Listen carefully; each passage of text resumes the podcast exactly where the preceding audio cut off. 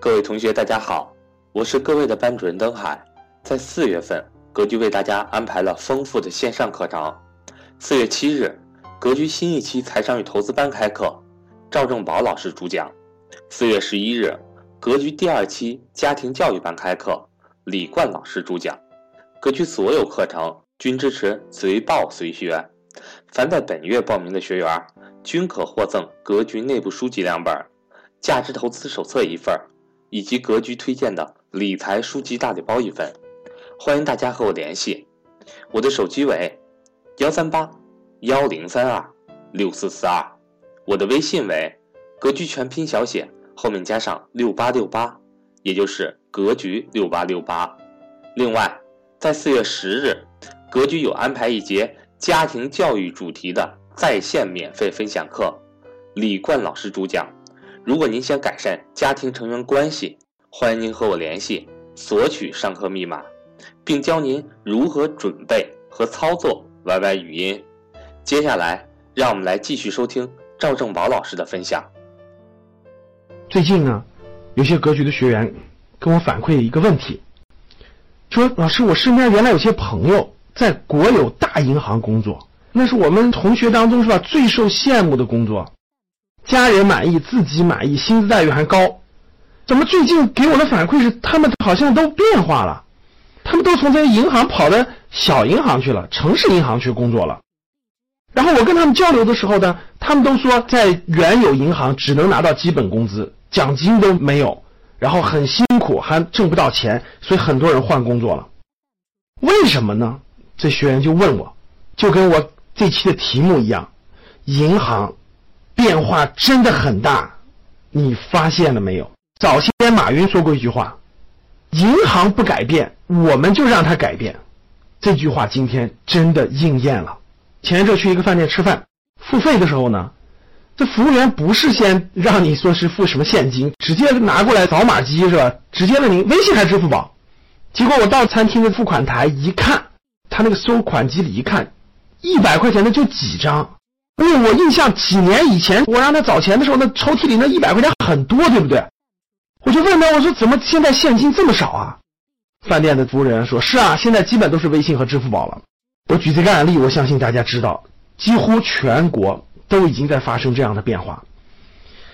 我们现在去修个车、打个气，甚至街边的乞丐现在收钱都用支付宝和微信。我给学员做家庭资产配置答疑的时候啊。我看到都惊讶，他们竟然敢把几十万甚至上百万的资金放在余额宝啊，放在这些支付宝啊、微信这些账户里。大家想想，这最大的改变是什么？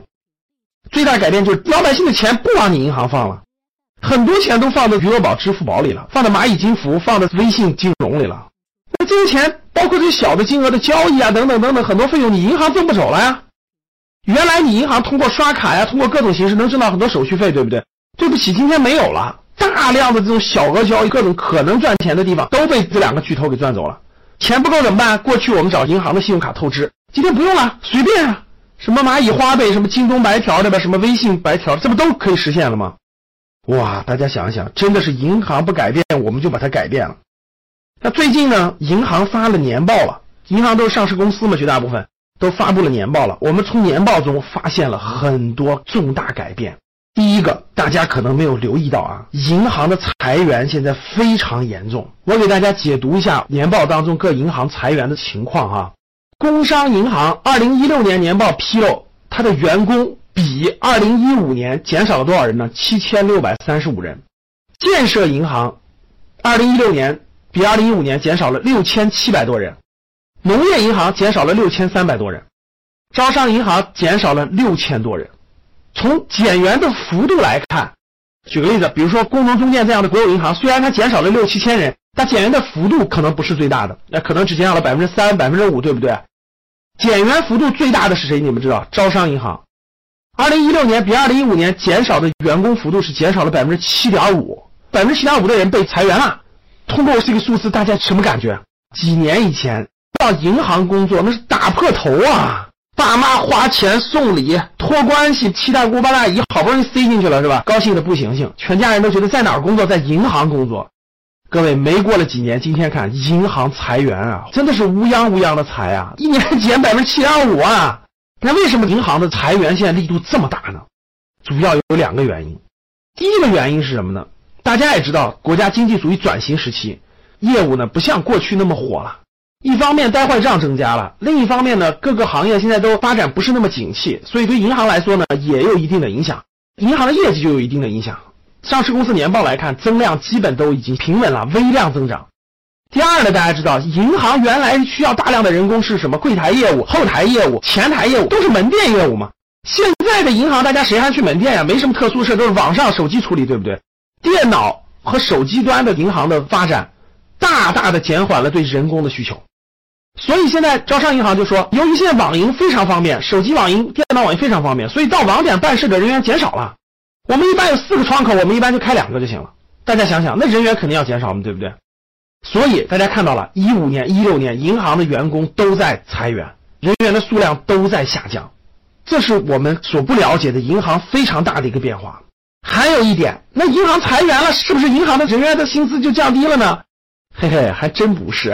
那我们看啊，二零一六年年报披露啊，最佳雇主银行。二零一六年被谁摘得了？被招商银行。哎，那很多听友就说了，你刚才刚说了，招行去年裁员比例最高呀。是的，但是二零一六年它的薪资发的也是最高的，平均人均薪资比二零一五年多了十万块钱。各位，现在人均薪资达到了四十五点一四万，大家明白了吧？人家招行是减员增效，我人数是减少了，但是我人均的薪资给你们往上调了十万将近，人均年薪四十五万多啊。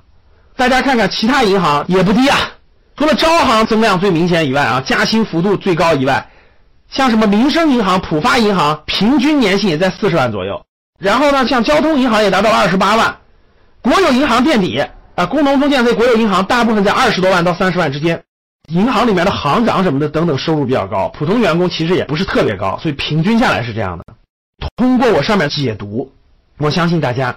对现在银行的变化应该有了个新的认识了，银行没有过去那么光鲜亮丽了，没有过去那么风光了，裁员风波不断的在执行，我相信未来可能还是这个趋势，裁员风波会不断的推进，但是我相信未来银行是一个分化的，服务好的银行能够满足更多的个人需求，能够满足更多私人银行业务的银行，我相信还有发展空间，还会有更好的表现，人家的薪资一样会高。那有一些发展不好的银行，服务不好的银行，我相信会面临更多的压力，更多的裁员的压力，更多薪资不增长的压力。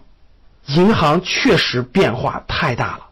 最近咱们新的银监会主席上任以后，银行监管全面铺开，我相信用不了多久，可能大家更能看到银行的变化。